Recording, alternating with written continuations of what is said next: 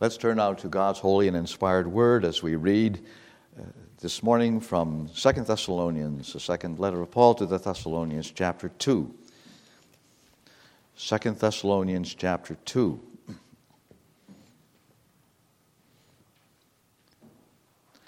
Let me just say in advance that uh, our text is uh, the first 12 verses, so I'm not going to be rereading those after we read this chapter. It takes up most of the chapter, but that will be our focus.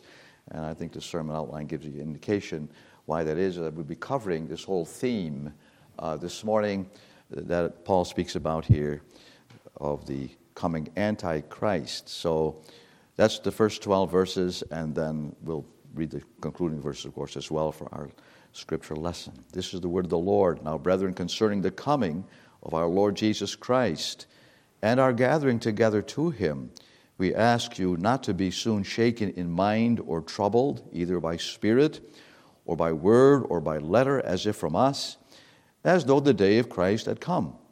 Let no one deceive you by any means, for that day will not come unless the falling away comes first, and the man of sin is revealed, the son of perdition, who opposes and exalts himself above all that is called God or that is worshipped so that he sits as God in the temple of God, showing himself that he is God.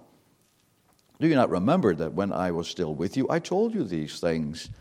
And now you know what is restraining, that he may be revealed in his own time.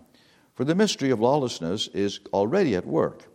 Only he who now restrains will do so until he is taken out of the way. And then the lawless one will be revealed, whom the Lord will consume with the breath of his mouth and destroy with the brightness of his coming.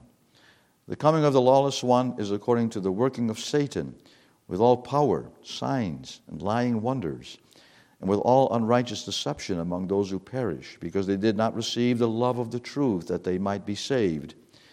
And for this reason, God will send them strong delusion, that they should believe the lie, that they all may be condemned who did not believe the truth, but had pleasure in unrighteousness. But we are bound to give thanks to God always for you, brethren, beloved by the Lord, because God from the beginning chose you for salvation through sanctification by the Spirit and belief in the truth, to which He called you by our gospel for the obtaining of the glory of our Lord Jesus Christ. Therefore, brethren, stand fast and hold the traditions which you were taught, whether by word or our epistle.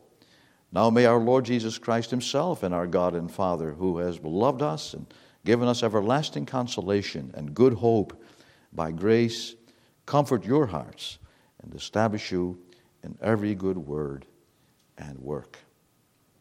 And the Lord add his blessing to the reading of his holy word this morning, that it may indeed be made clear to us as we focus here in this passage on the theme, as you notice from the sermon title, the coming Antichrist. and among the various subjects dear people of God, related to the end times and the return of our Savior. I think few garner as much attention sometimes and as much curiosity as the coming of a person called the Antichrist. It's not surprising that many articles and many books have been written about who that person is, what he is like, when he will appear. Indeed, there are some Christians who believe, you know, that the Antichrist may already have been born in the world today, and that the time of his public appearance is just awaiting, maybe only some years away, maybe then even in our lifetime. in any case, people have always wondered about the Antichrist and his coming. So I thought I would uh, focus on that subject with you here this morning because this is the subject, of course, that Paul deals with here in our scripture reading of Second Thessalonians chapter 2. In this chapter, Paul is addressing that whole thought as he's writing this, the second letter to his fellow believers, to the church that he founded, in fact, in the city of Thessalonica. And in these verses, I would say we have the most information as well, uh, although it's mentioned in other Uh, parts of Scripture too that make, make reference to the Antichrist, but this is the one that focuses the most on the Antichrist. You notice, however, that the word or the name Antichrist is not even used here. in this passage that we read. Rather, it refers to him here by different names. We'll consider some of these, but mainly the man of sin, also called the man of lawlessness. The only place in the Bible which actually uses the word Antichrist is found in the first letter of John, John chapter 2. And there, John writes in verse 18 Little children, is the last hour, and as you've heard that the Antichrist is coming. Even now, many Antichrists have come, by which we know that it is the last hour. So John refers to not only the Antichrist, but also, interestingly, to many Antichrists that have come. That's an instructive verse, because it indicates really that the concept of the Antichrist is simply that that is a person, is someone who is against Christ, or some say who has taken the position of, or the authority of Christ, taken the place of Christ, or assumed to do so. And John, in, in chapter 2, uh, then, of his first letter, is referring actually to many antichrists, meaning leaders in the church of his time as well, who were denying that Jesus is the Christ and is the Son of God, the divine Son. So that John writes in, in that chapter, verse 22 Who is a liar but he who denies that Jesus is the Christ? He is Antichrist, who denies the Father and the Son. But also, there is also indication here that there is a certain figure, a certain person, who is the Antichrist. John wrote to his readers, as you've heard, that the Antichrist is coming. And that's the person that is also referred to then in 2 Thessalonians chapter 2, where he is called the man of sin, or in other translations, the man of lawlessness. I want to consider with you five points in connection with this coming Antichrist on the basis here of our text. I've listed them for you in an outline that was inserted in the bulletin so you can follow along. And be sure, of course, we cannot be too extensive on each one of these particular points. But the first one that I want to focus on is when. The when this figure or person will make his appearance. You see, Paul wrote uh, about him in our text precisely because the Thessalonian believers had the wrong idea as to the time of the coming of Christ. Paul had to write to them in the first two verses Now, brethren, concerning the coming of our Lord Jesus Christ and our gathering together to him, we ask you not to be so soon shaken in mind or troubled, either by spirit or by word or by letter, as if from us, as though the day of Christ had come. Now, the, the expression, the day of Christ, is literally in the Greek language here, the day of the Lord. And it is a very common expression and phrase in Scripture. It is always a reference to the day when our Lord, Jesus Christ, will return from heaven, will come again. Uh, for instance, in 1 Thessalonians 5, verse 2, Paul had written, For you yourselves know perfectly that the day of the Lord so comes as a thief in the night. But now, some Thessalonian Christians had apparently interpreted that, what Paul had written there, to mean that, that Christ may already have returned, may already be secretly somewhere on earth. And what gave them that idea? Well, some said that God had revealed that to them in a prophecy. Others said that they had heard Paul say this or teach this. Still others claimed to have received a letter from Paul uh, to his, and from his co-workers as to that day of the Lord that, that was now here. But none of that was true, as Paul indicates, as tells them. No, the day of the Lord, the day of Christ's second coming, wasn't here yet. Paul makes clear it's still future. He writes in verse 3 Let no one deceive you by any means, for that day will not come unless the falling away comes first and the man of sin is revealed, the son of perdition.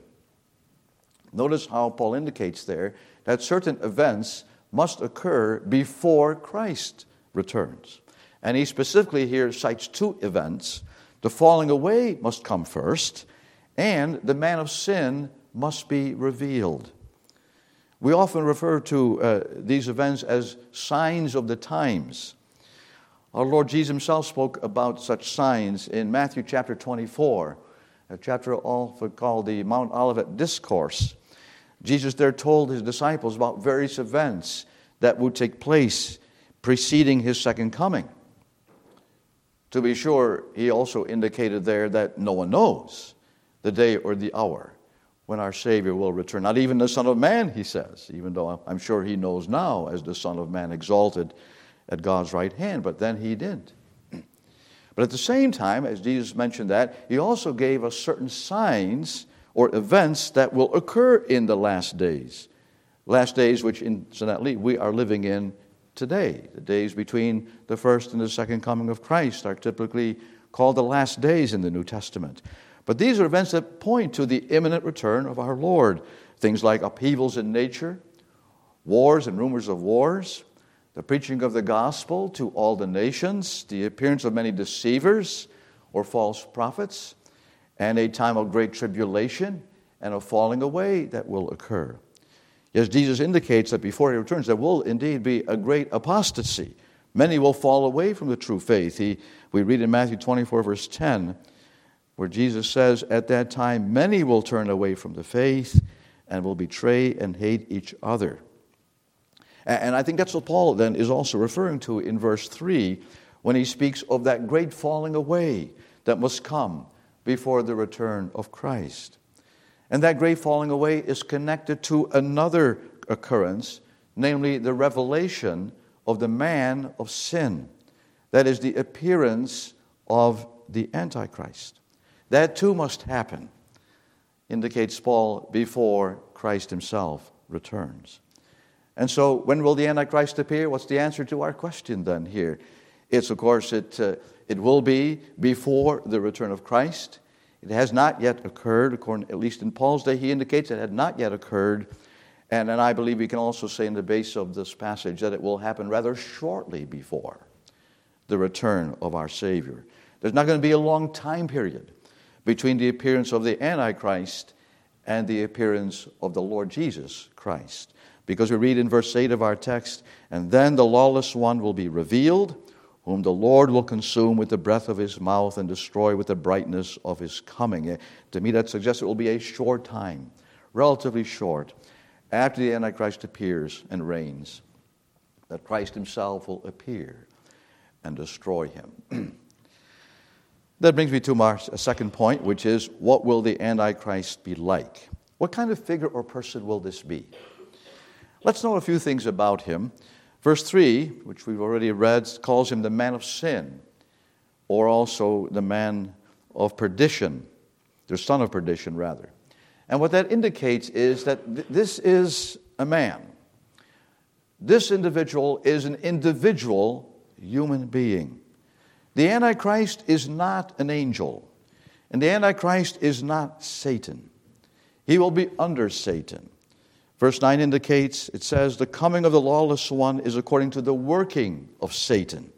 Satan, of course, is his master. But the Antichrist himself will be a human being. Nor, I think, can, should we say that the Antichrist is simply an evil nation or an evil power or an evil empire that will dominate the world, even though that certainly also will happen in the end times. The book of Revelation in chapter 13 makes reference to the beast out of the sea, also a reference uh, to the Antichrist and his empire. But the Antichrist will be the sovereign ruler over that wicked empire that will dominate the earth. He'll be a sovereign over a worldwide empire. Then notice too that Paul refers to him as the man of sin, which can also be translated, as I've already indicated, the man of lawlessness. In other translations, that's the way they translate that. Or in verse 8, in fact, he's called a lawless one. And what does that mean? When we hear the word lawlessness, we think immediately, of course, of a situation of anarchy. We think of a condition in a world or nation uh, where there is no law and order. One might think of the land of Haiti at this time, which is controlled by, in most parts, by at least in the big cities, by gangs, and the civil authorities have lost control. But you see, anarchy can never exist for long because somebody will appear who will want to assert power. It may be a terrorist leader, It, it may be a warlord. Some person will arise who will, in fact, make himself the law. And so the Antichrist is the man of lawlessness, not because there will be no laws or rules whatsoever, but because he will be the law. He will be the ruler, the sovereign, and his law, his rule will totally defy God's laws. In that sense, he is the man of sin. What is sin in essence? Sin is defiance of God's laws. In fact, you may know that the Bible even defines sin in 1 John 3, verse 4, as sin is lawlessness. And so the Antichrist will be a man who places himself above and against all of God's laws. And he will occupy a, an exalted position of power in the world, which is indicated in verse 4 of our text, which states, Who opposes and exalts himself above all that is called God or that is worshipped, so that he sits as God in the temple of God, showing himself that he is God. And there you have the ultimate nature of the Antichrist indicated. He'll be a man who will claim supreme authority. He will proclaim himself, in fact, to be divine. I am God. And where especially is he going to press that claim? In the temple of God, Paul writes. Where is that? Our fundamentalist brothers, Christians, believe that this refers to a literal temple that will one day be rebuilt in the city of Jerusalem. They say after the church has been raptured to be with Christ and the temple will be rebuilt by the Jews in their holy city of Jerusalem, and then the Antichrist will emerge and he will set up his throne in that temple from which he will then rule over the world. But I do not believe this. The literal temple and its worship that's a feature, really, of course, of the Old Testament age and dispensation. The temple of the New Testament age is not some earthly building. The temple of the New Testament age is the church of Christ, the people of God, wherever they gather, wherever they worship Him. And when the Antichrist rules, he will control and dominate the people of God. He will want to be acknowledged, to be worshiped, even in the visible church. And sad to say, most churches then and religions will offer their allegiance to him. In fact, we see much of that happening already in our world even today, in the false churches of the world today, where basically it is Satan who is in control of the agenda. And only a few will be able then, when the Antichrist comes, to resist him, for they will be severely persecuted if they try to do so.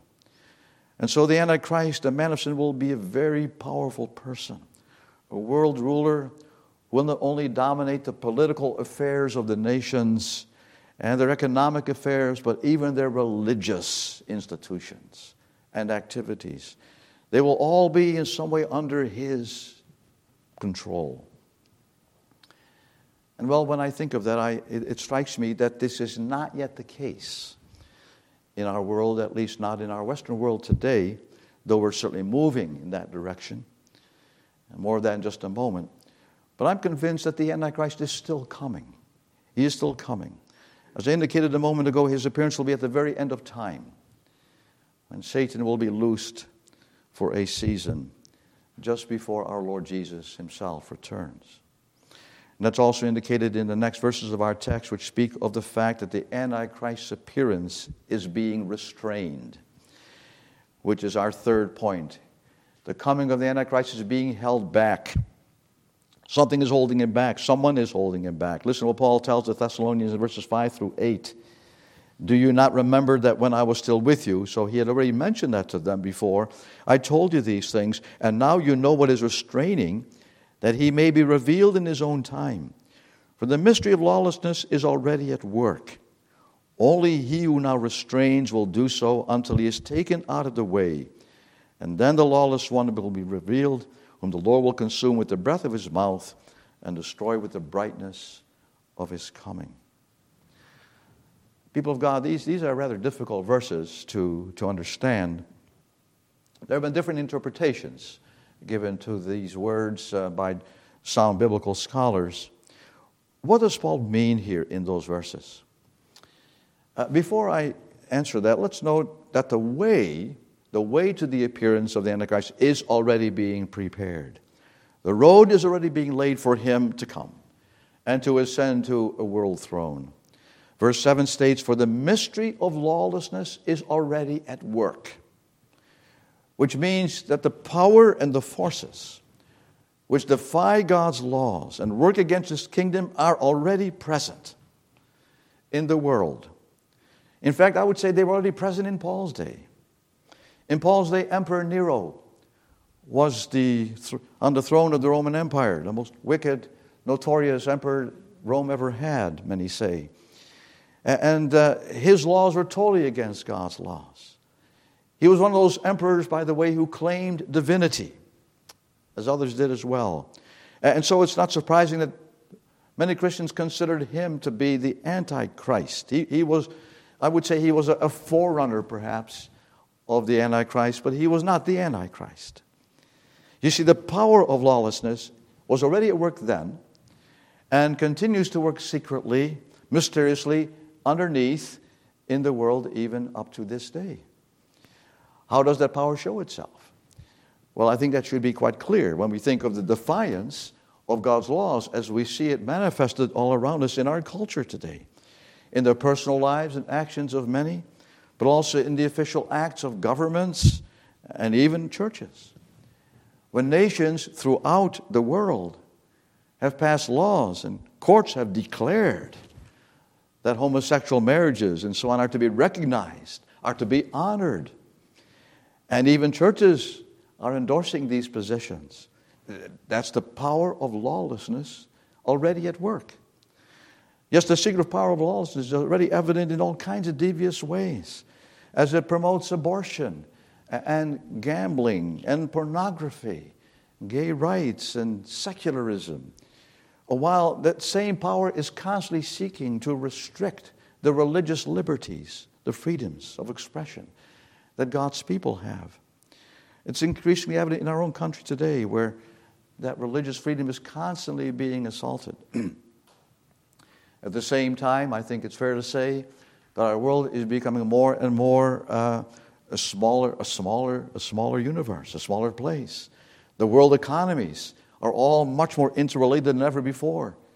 The cultures are becoming more and more intertwined and interdependent. What is that leading up to? It's leading up to the eventual rise of the Antichrist. And yet something is restraining him and his appearance, says our text. And what is that? I said this is not an easy passage to, to interpret. I, if we knew exactly what Paul had told the Thessalonians themselves when he was among them, we would understand better what he was saying here. But something is holding the Antichrist back. The, and some say, well, it's the power of God's providence, whereby God still controls everything that happens in the world, even all the acts and the sins of men. And who can who can deny that? God's providence is indeed over all events. Others believe that the reference here is to the Holy Spirit, actually, who is holding back the Antichrist. And others say, well, more specifically, it is the work of the Spirit in the preaching and the proclamation of the gospel. That's holding back the appearance of the Antichrist. Because the gospel of Christ must be proclaimed throughout the world before our Savior returns. I think maybe we can combine all of these things. It's our Almighty God Himself who really is holding back the Antichrist. And He is doing it through His own providence, as well as through the power of His Holy Spirit, and by way of the proclamation of the gospel. All these are restraining, as it were, the power of sin and the appearance of the Antichrist. Because in God's plan, according to God's purpose, Christ's truth and His kingdom must be established, and his elect must all be gathered in before Jesus Christ returns. And so we, we're still living in the day of grace. We're still living in a time period where God's word can still go forth throughout the world in many places. I know it's being restricted in many places and hindered, and missionaries themselves may not be able to go in many countries. But the gospel cannot be prevented yet from doing its work and bringing about the conversion of sinners throughout the world today. So God is still restraining sin and Satan. But one day, all these restraints will be removed. Not that God will lose control in any sense, but one day, by his permissive will, he will let the lion out of the cage, Satan himself from the bottomless pit, and he will permit the Antichrist to rule over the world. Which leads me to my fourth point on this morning. How will the Antichrist make his appearance then on the stage of this world? Well, listen to verses 8 to 10. And then the lawless one will be revealed, whom the Lord will consume with the breath of his mouth and destroy with the brightness of his coming. The coming of the lawless one is according to the working of Satan, with all power, signs, and lying wonders, and with all unrighteous deception among those who perish. Now, the words used here to describe the coming of the Antichrist are very telling. For one thing, the words revealed and the coming of the lawless one are the same words in the Greek language that are used for the revealing and the coming of Jesus Christ when he returns. And we know that when Christ returns again, when he returns, it will be with power and it will be with glory, says the Bible. And similarly, when the Antichrist appears, when he comes, it will be with power and with glory connected to his appearance. People will be in awe when they see him. Not that the Antichrist, again, is a, a supernatural being who descends from the clouds, from the sky, but there will be an overwhelming effect that he will have on the world when he comes to his position of worldwide dominance.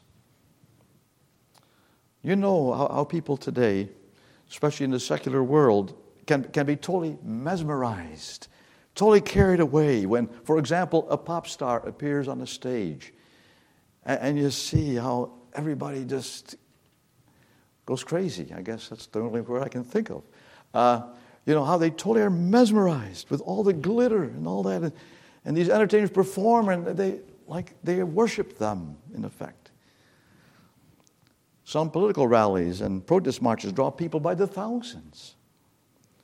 When the Antichrist appears, he will have an appeal such as no pop star or no politician will be able to match.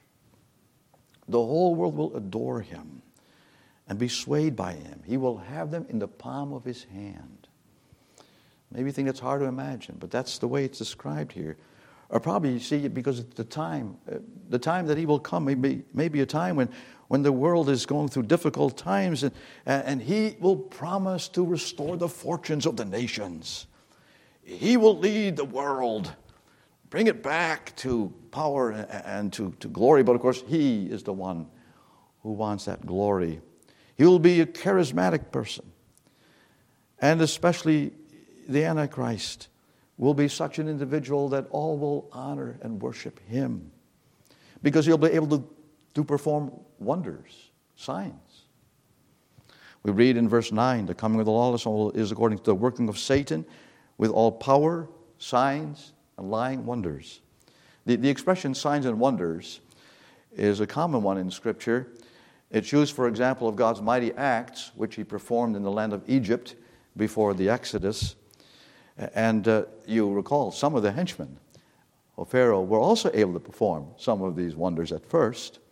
And you see, when Satan is loose at the end of times, as indicated, by the way, in Revelation chapter 20, after the millennial period is over and Satan is loosed from his prisons, then indeed we will see wonders. The Antichrist will come and he will be able to do acts that amaze people that appear to be supernatural by the power of Satan. They will be lying wonders, writes Paul. I, I don't think he means by that fake, fake wonders, fake acts, like magicians like to do, but wonders that are intended to deceive the people. And why will the world fall so easily for these wonders? And the reason is indicated in verse 11. of our text. It says, And for this reason, God will send them strong delusion that they should believe the lie. Why will millions believe the lie? Verse 10 says, Because they do not love God's truth. They've rejected God. They have totally turned away from any recognition of God. They will perish in their sin, and God will delude their minds even more to believe whatever the Antichrist does and says. But what will that mean for us as Christians or Christians who will be living in that time? Well, it'll be very hard to resist and oppose the Antichrist. Christians indeed will fall away by the thousands, nominal Christians. And those who remain true and faithful will be severely persecuted and suffer, even to death. All who have submitted to the Antichrist will have to submit to him and worship him, and those who will not will indeed pay the penalty of death. It will be a very difficult time. Many will be martyred in that period of time. That's when the great tribulation that, that Jesus talked about in Matthew 24 will appear on the church, when only a small remnant of believers will remain. And Jesus even says in that passage that if these days had not been shortened, it was not, no one would survive, but for the sake of the elect, they will be shortened. And there, there is, in that sense, there is a warning there, but there's also great comfort in what Jesus said there. He says the rule of the Antichrist will be shortened, it will come to an end, it will come to a swift end. And so let me, fifthly and lastly this morning, focus on the end of the Antichrist's reign. What will happen to this man of sin and lawlessness? Another name given to him in our text, verse 3, is the son of perdition. And the word perdition means destruction, ultimate destruction. It's the word used for the destruction of hell itself. And how will that happen? That the Antichrist will suffer perdition. Well, a far mightier person will appear on the clouds of the sky who will challenge him and challenge his claims to be God. One will appear who is indeed the true God, the Son of God, the divine one. He will appear and return to this earth. And what will this mighty returning Lord Jesus Christ do? Listen again to verse 8. Then the lawless one will be revealed, whom the Lord will consume with the breath of his mouth and destroy with the brightness of his coming. What an ending for the Antichrist and all his followers. And yes, for the devil himself in that time, who is the power behind them. They'll be overthrown, it says, by the fiery breath of God's mouth, of his wrath. He will burn them as stubble when he returns. Indeed, he will destroy them forever when he returns in brilliant majesty. What an ending it will be for the Antichrist, the devil, and all aligned with them. And what an assurance it will be for God's people. My focus, of course, has been on the Antichrist this morning, but I want to end this morning by focusing our eyes not on him, but on the glorious Christ our Savior, and that we can rejoice and put all our faith and hope in Him fully. He is our sovereign Lord, and He is indeed coming to complete our salvation as the mighty conqueror over all His and all of our enemies. He will come to purify and to glorify His people, that they might be more than conquerors through Him who loves us. That's our hope, that's our encouragement.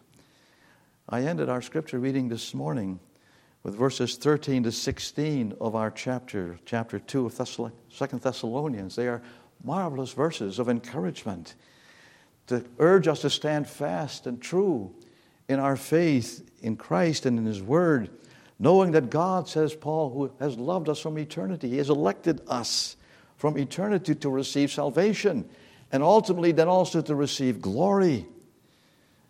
Indeed, we can be thankful to this God for all the promises that we can hold on to in our life even today.